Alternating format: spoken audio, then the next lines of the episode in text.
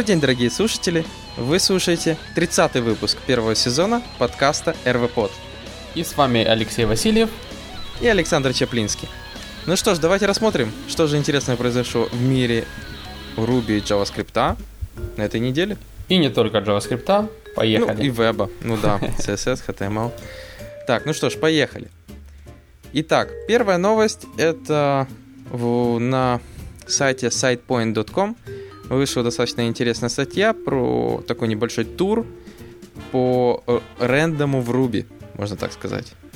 То есть все начинается, понятное дело, рассказывается, что такое рендом, а, как внутри у Ruby есть какие методы для работы с рендомом, а, как с ним вообще можно работать. А, потом идет дальше продолжение, где уже рассказывается про такие вещи, как в Ruby можно взять рандомный элемент из массива, что потом есть такие интересные гемы, как Real Random, то есть еще более реальный рандом, а не псевдорандом.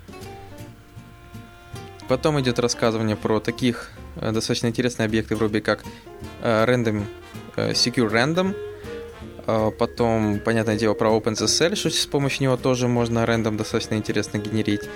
А потом рассказывается про такие интересные гемы, как Ruby Stats, Faker. Кстати, Faker вот мы активно, например, Саша используем в тестах, чтобы генерить e-mail, сети, там, стрит, э, неймы и прочее. То есть как раз вот отличная штука. Я думаю, в основном его используют в тестах.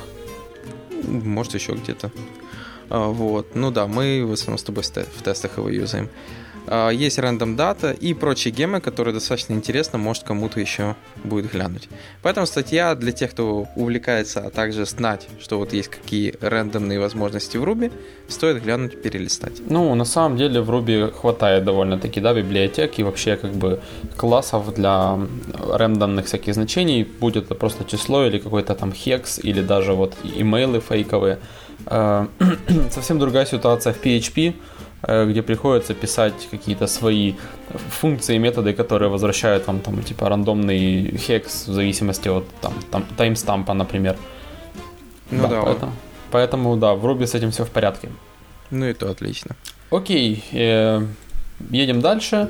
И первая новость на сегодня JavaScript у нас э, релиз версии 1.1.0 э, Backbone.js.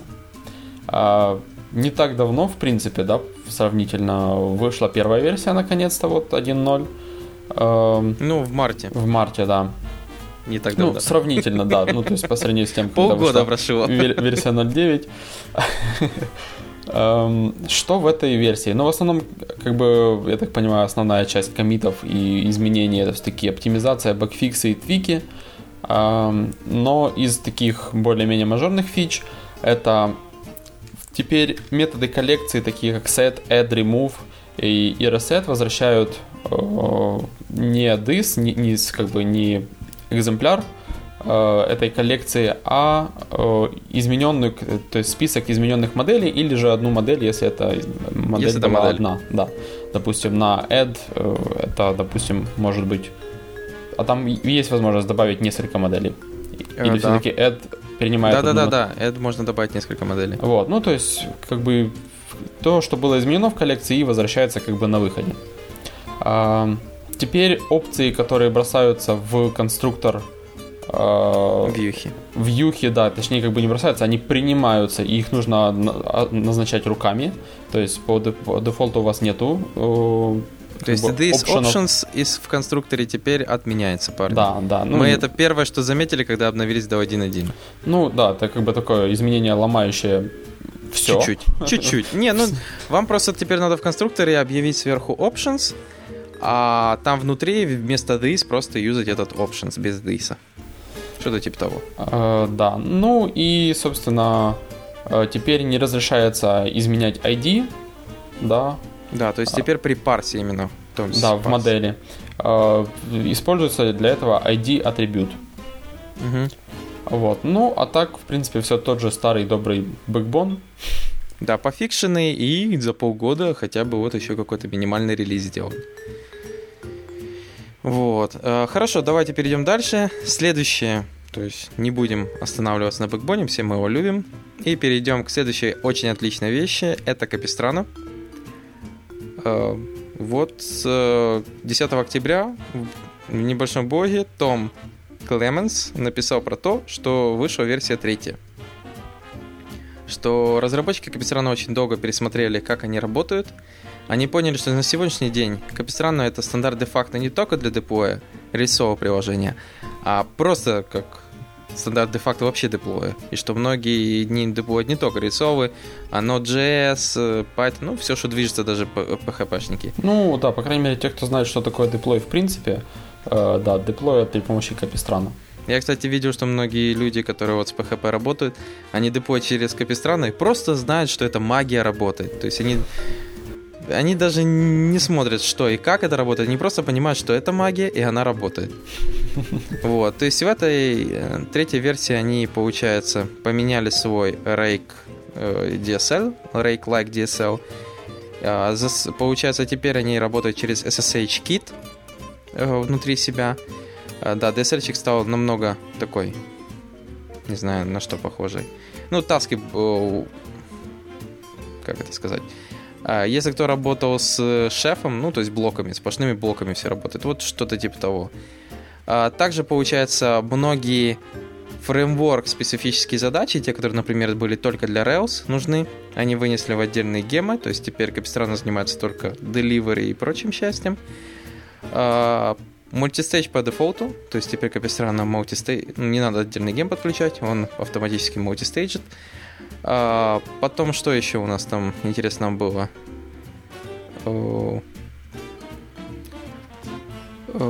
Если не ошибаюсь, да, каждая задача идепатентная, то есть имеется в виду, как мы помним, а, для того, чтобы задеплоить капсеран, сначала надо было перед тем, как запускать команду capdeploy, надо было делать capdeploy setup, который сетапил нужные фолдеры, директории и прочее счастье, а потом уже начинать деплой. А теперь же Капицрану просто вы делаете cap deploy, и она проверяет, если этих фолдеров нет, она их создает по дефолту. Опять же, ну, что-то похоже, как делает Puppet, Chef, все такое. То есть задача индепендентная. А потом еще добавили такие маленькие нововведения логеры, форматы, поменяли немного структуру, как располагается. Ну, не сильно, слава богу, но немного поменяли структуру, как лежат все файлики. И такая добавили простую, как бы, э, helper, который называется ask который вы просто пишете ask, например, какой branch и какое дефолтное будет значение. И он достаточно красиво и приятно показывает, как это будет выглядеть. Ну, пока что вот и все. Единственное, что отлично, что Капистран развивается, двигается. Просто шикарно. Да, довольно интересно, как бы, но это, это мажорная, да, версия, мажорное да. изменение. То есть, в принципе, э, тоже, я думаю, стоит попробовать, пока так довольно аккуратно. Ну, а... по сравнению с бэкбоном мы еще не успели его накатить, но я думаю, успеем. Ну, да, можно будет попробовать что да как и что интересного и нового. Угу. Э, окей, следующая новость у меня более, скажем так, фронтендерская, менее программерская. Это MCSS, многословная система организации CSS. Э, что удивительно, документация у нас как бы на русском языке. А, потому что все-таки эта методология идет от разработчиков э, такого популярного ресурса, скажем так, Одноклассники. Ну так это неудивительно, значит.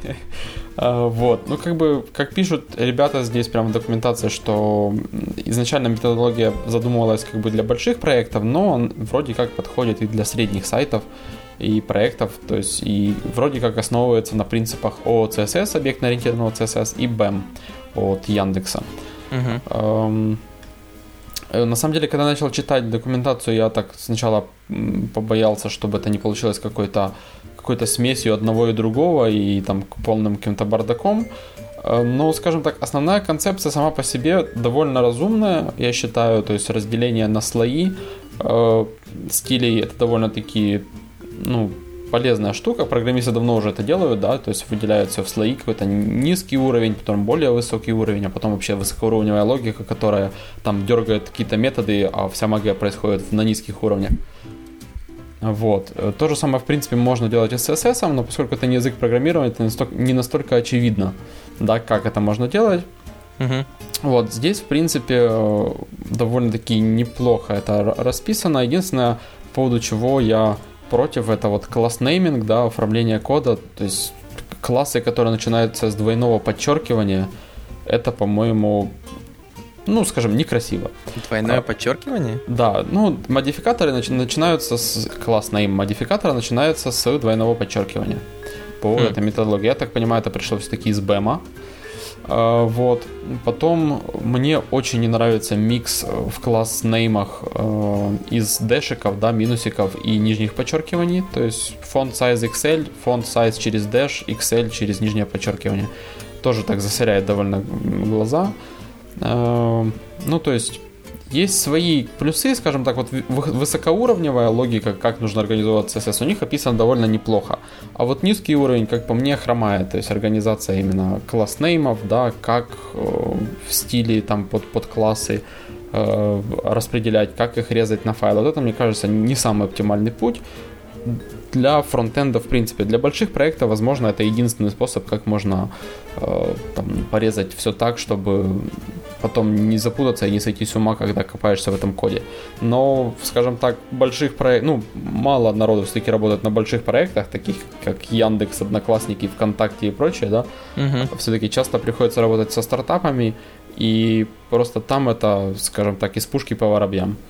Поэтому... Ну да, то есть это... Но я думаю, для огромных проектов это что-то, ну, позволяет упростить. Да, возможно. Ну, я думаю, что стоит ознакомиться, почитать, взять полезное для себя. Но не используйте вот эту нейминг-конвенцию, да, вот из этой документации. Это просто выглядит в HTML ужасно. Угу. Кстати, могу уже немного в сторону, не по поводу БЭМа, а по поводу предыдущей статьи Капистрановской обновление сходу не получилось. То есть, как бы ломается достаточно очень много. Чего и стоило ожидать, все-таки да. мажорная версия. Все-таки мажорная версия.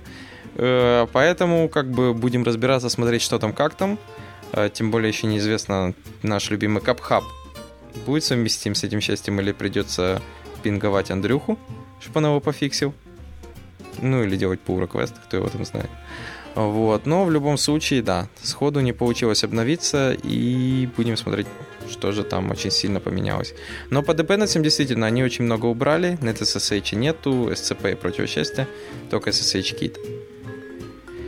Вот. А по поводу все-таки, вернувшись к вот этому MCSS, то, что я могу сказать, хоть я и небольшой как говорится, человек, который может что-то рассказать про CSS. Смотрится действительно э, круто, но действительно это на очень огромные проекты, когда у вас, например, у них на картинке четко видно, сколько у них этого CSS. Если там видел пример использования, у них там просто в базе base лежит просто невероятное количество CSS файлов.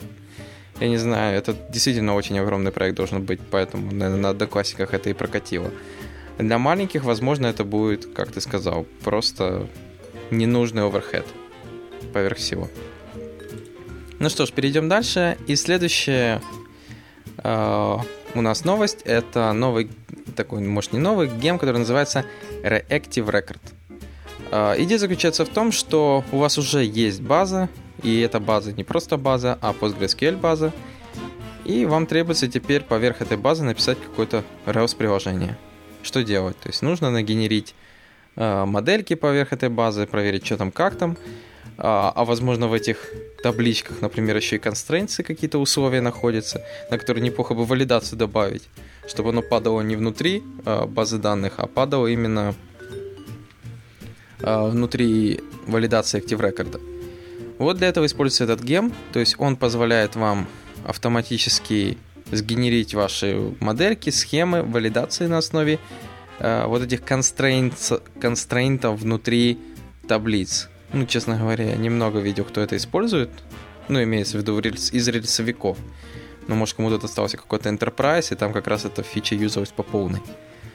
Вот. Э, поэтому для тех, у кого действительно, как я сказал, какой-то legacy база данных, из нее надо поверх нее положить ваше любимое Rails приложение красивенькое, и при этом, то есть, понятное дело, вы хотите использовать Rails, и это Postgres, то как раз вот отличное решение для этой задачи?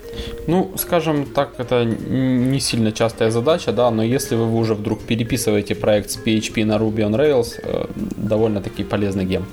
Ну, я да. думаю. У меня в, в практике такое было, и, и, в общем, было много геморроя с базой данных. Там, правда, был MySQL, но тем не менее. Ну да. То есть этот бы гем тебя не спас. Да. Так, ну что ж, давай дальше.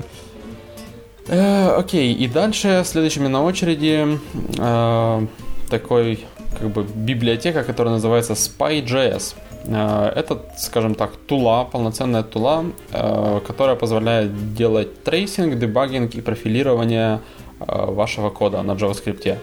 Эм, скажем так, если вы пишете на кофе, и потом это все рельсой компилится в JS, минифается и так далее, то, наверное, не, это все будет работать. Не, это все будет работать, но как бы, наверное, будет не очень удобно читать этот код и, и, и понимать, что где и как, и, в общем, как, как заоптимизировать. Вот. Но если вы пишете все-таки на чистом JS, и у вас как бы много тонны написанного кода, то здесь можно как бы продебажить, э, профилировать определенные участки и понять, что же как бы тормозит или, или вообще как бы работает не так, как хотелось бы. Да, тем более э, штука очень простая, написана, то есть используется Node.js, то есть поднимается свой сервер э, в новом окошечке, э, и вы там смотрите, профилируете, что же происходит с вашим приложением. Э, вот, там достаточно интересные примеры, э, показывается, как его активировать через там параметр spy.js и название сайта. Э, вот. Там клики можно, то есть ты нажимаешь на что-то, и он четко профилирует и показывает, как это происходит. Тем более, что удобно, на сайт, который ты профилируешь, который ты указал в урле, когда начал, он вешает себя такого маленький логотипчик сверху сверху полупрозрачный в виде своего чувачка. Вот. Шпиона. Шпиона, да. И получается для тех действительно, у кого огромные, просто невероятные там, например, JS-игрушка или просто вот весь интерфейс построен на JS, такая вещь, конечно, поможет. Поэтому дело, оно не поможет вам, если вы там пишете на GWT, Google Web Toolkit, потому что там нагенерится такой трешаковый JS-код, что это вам ничем не поможет. Но если вы пишете просто красиво, ну, просто пишете простой код, и вам надо разобраться, где течет или почему, например, double какой-то event происходит по клику на кнопки. Сейчас популярная штука double биндинги. А, вот, пожалуйста, одна из таких вещей. А, хорошо, перейдем дальше. И следующая новость это у меня такой, а, можно сказать, гем. Ну, да, это гем, но я бы это назвал. То есть он не только предназначен для Ruby. Библиотека называется Howitzer. Howitzer, наверное. Да, ну, W Itzer. Вот, это, понятное дело, написано на Ruby, фреймворк для acceptance тестирования. То есть acceptance testing это когда там вы говорите зайти по той форме, потом нажать эти кнопочки, заполнить филды, и должно произойти что-то такое. Вот. Э, этот фреймворк, понятное дело, он не привязан только к рельсам, или как мы там любим к Ruby. Он может пройтись по любому проекту, какому укажете. И основная его задача, он предоставляет DSL, на основе которого вы описываете, понятное дело, Ruby прикольный для DSL, описываете, что должно, что ожидается на странице, а, куда он должен что засобмитить, куда пройти, как работать. А, понятное дело, везде расписано, что он достаточно гибок и все такое, но это, понятное дело, что все за счет того, а, что поверх Ruby уже давно существует такая вещь, как распеки, Phantom.js и прочие вещи, которые, понятное дело, он все использует. Вот и все, что можно сказать про эту вещь. Поэтому, если вдруг нас слушаете, и понятное дело, что вы слушаете, плачете и понимаете, что мы только про Ruby рассказываем, вот эта вещь уже не только для рубистов, поэтому там питонисты и прочие могут тоже использовать его для своего тестирования. Скажем так, CSS, JavaScript тоже не только для рубистов, поэтому, ребята, я с вами. Окей, э, едем дальше, и у меня, ну, еще один, скажем так, CSS-ный э, фреймворк, хотя даже, скажем так, не столько фреймворк, сколько вообще как бы подход, э, называется Solved by Flexbox. А, в документации CSS3 есть целый набор CSS правил, а, который называется Flexible Box Layout Model, по-моему. То есть у вас там есть flex, flexbox, там дисплей flexbox, есть flex, там вы задаете размеры этих флексов, а, сделано для чего? Для того, чтобы можно было все те задачи, которые мы реализовываем изо дня в день для разных веб-сайтов, да, строим лейауты, делаем колонки, делаем флот, элементы, это все, в принципе, можно сделать при помощи Flexbox. А, вот. И вот этот как бы небольшой фреймворк, это набор скажем так, э, разных best practices, как вот типа, делаются повседневные штуки при помощи Flexbox. Э, очень, скажем так, офигительная штука, учитывая, что за этим все-таки будущее. Рано или поздно мы перейдем на это и не будем использовать флоты, хаки, всякие роу, сетки и прочее. Э, единственное, что пока поддержка все-таки хрома от 21+, Opera 12.1+, Firefox 22+. Ну, Safari 6.1, а IE как бы пока, скажем так, 11+, а, хотя плюса там особо нету, да, 11, по-моему, послед, последний IE. 11 плюс. Не, они там просто пишут, что там, наверное, имеется в виду, что... Скорее всего, в следующих версиях это тоже будет поддерживаться. Возможно, если вам повезет. Да. Поэтому для тех, кому интересно заранее ознакомиться с такими вещами, а, потому что, насколько я вот помню, вот нам приходилось таким, скажем, старожилам, которые помнят еще и E6, а, приходилось все-таки еще использовать те CSS-свойства, которые поддерживаются в E6. Тогда как молодежь, которая начинала учиться, они сразу сходу, у них не было там клиентских продуктов, которые требовали поддержку 6, они сходу начинали использовать CSS3 свойства, у них оно в последних браузерах работает, и как-то так было обидно, когда у нас столько опыта, и мы э, постоянно как бы смотрим, оглядываемся на E6, а народ приходит, который там год-два изучает там HTML, CSS и уже фигачит CSS тремя, третьими свойствами, э, уже такие штуки, там анимации, кейфреймы, все, о чем мы вообще понятия еще не умели. Просто потому, что мы не могли использовать из-за того, что саппорт браузеров был еще таких старых-старых. Вот. И в принципе это круто, когда ты учишься наперед. Пока еще это ты использовать не можешь, но уже посмотреть на это стоит, потому что пройдет годик и уже как бы Э, это нужно будет использовать вовсю, а ты еще не в курсе этого всего. Излил душу. Да, собственно, да. Старик. Поэтому... Вот я, еще молодой. Обязательно. Я тебе еще задам. Посмотреть на эти все вещи и как бы взять на заметку. Так, ну хорошо ж. А, давай перейдем дальше к Руби. А, и следующая у нас э, такая интересная тема. Это гем называется Regularity. Типа Регулярность по-нашему. Ну или типа регулярно. Знаешь, как это бывает. Типа, когда типа как-нибудь мужик там стоит, э, какой-нибудь из наших, ему дают графу заполнять, э, по-английски он видит секс и пишет регуляр, regularity. Не, на самом деле все-таки regularity это именно регулярность, то есть это... Да-да-да. А, то есть э, regularity, основная задача этого гема, это дать вам... Не то, о чем мы подумали, да? Да. По, Ос... по рассказу Леши. Да, основная задача это дать вам, как говорится, объект на основе э, с его там, методами, на основе которого вы можете описать ваш regexp. То есть для тех, у кого проблемы так. с regexp, вы можете писать, скажем так, более человека понятным языком, да, просто вызывая методы, э, описывать вот это вот правило, которому должно соответствовать какая-то строка, да? Да. Но, честно говоря, как я его увидел, я понял, что при использовании регулярити у меня возникает дополнительная проблема. Вот. Ну, то есть, э, наверное, потому что у меня с регекспом не возникает проблем. Вот, а так увидев Regularity. Но, возможно, действительно кому-то будет достаточно удобнее описывать regex, возможно, через Regularity. Ну, просто, Леша, понимаешь, все разработчики, как известно, делятся на две категории. Одни из них люди, другие роботы. Так вот, людям нужен человека понятный язык, а роботы, в принципе, нормально справляются с регулярными выражениями. Я понимаю. Ну, ты же знаешь основное правило. Если у вас есть проблема, и вы решили ее решить через регулярные выражения, теперь у вас есть две проблемы. Вот. А, поэтому, возможно, кому-то достаточно пригодится, достаточно, ну, такой, интересно смотрится, как оно все это делает. Окей. А, а дальше у меня на очереди JavaScript библиотека, которая называется Physics.js. А, собственно, я думаю, на это нужно смотреть.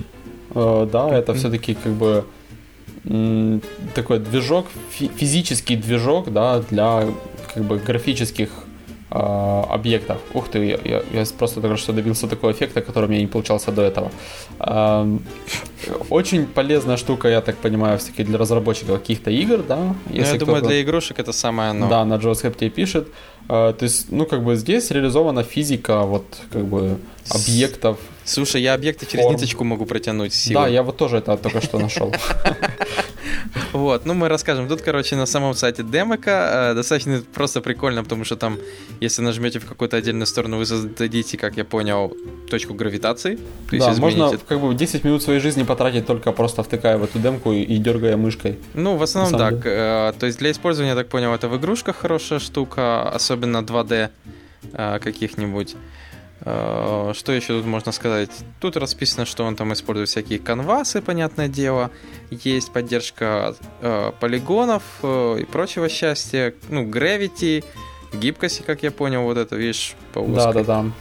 Вот, поэтому, да, я думаю, это именно Physics Engine то есть для написания игрушек. Ну и в принципе, я думаю, кому угодно может быть интересно что-нибудь прикольное все-таки запрограммить на этой штуке. Да, единственное, что пишут разработчики, приоритет пока 2D, то есть на 3D они пока не ориентируются. Да, потому что все-таки для 2D есть всякие там Вавилоны. 3D, 3D. 3D, да, для 3D есть Вавилон, там что там, 3GS, Ну, да, мы, мы уже говорили в прошлом подкасте про два из них, как минимум. Поэтому есть ли смысл пилить еще, еще один? Ну, тем более, если учитывать, что Babylon, например, пилится самими майкрософтовскими парнями. Ну, хотя... Да, майкро... ладно, Microsoft это еще не показатель. Да. Да. Хорошо, давай дальше перейдем. А следующая у меня такая новость, которая как бы касается программирования но не обязательно Ruby, она и твоего касается, и моего, вообще всего. Это такая ссылка на GitHub, э, там находится репозиторий, в котором в Markdown собраны бесплатные книги, ссылки на бесплатные книги. Э, По практически всем языкам программирования возможным, да, ну, по возможно. есть книги. Ну, собственно, по которым есть open source книги, да, бесплатные. Набор достаточно внушительный. А, как говорится, абы было бы время, чтобы читать все это счастье. Да, то есть, а. если вы задаетесь вопросом, какой следующий язык программирования выучить, заходите, смотрите списочек, выбираете понравившееся название и качаете книгу. А в конце это окажется Читайте. гид, да? В конце это окажется гид, а не язык программирования. Но тут же не только языки программирования, то есть тут идут фреймворки, понятное дело, всякие э, там математика даже вот есть, системы сборки, базы данных, ну, SQL, например, может, кого-то теория тоже интересует. Просто теория, кстати, если вот вообще все плохо. Э, то есть набор отличный, поэтому, ну, что тут рассказывать. Заходите, смотрите, выбирайте, а возможно, даже можете делать pull реквесты Кстати, да, вполне возможно. Ну, тут, знаешь, увидя сверху там же на гитхабе количество контрибьюторов, их 77 штук ага. у этого фалика. Поэтому, как бы, я думаю, на контрибьютеле это все книжечки.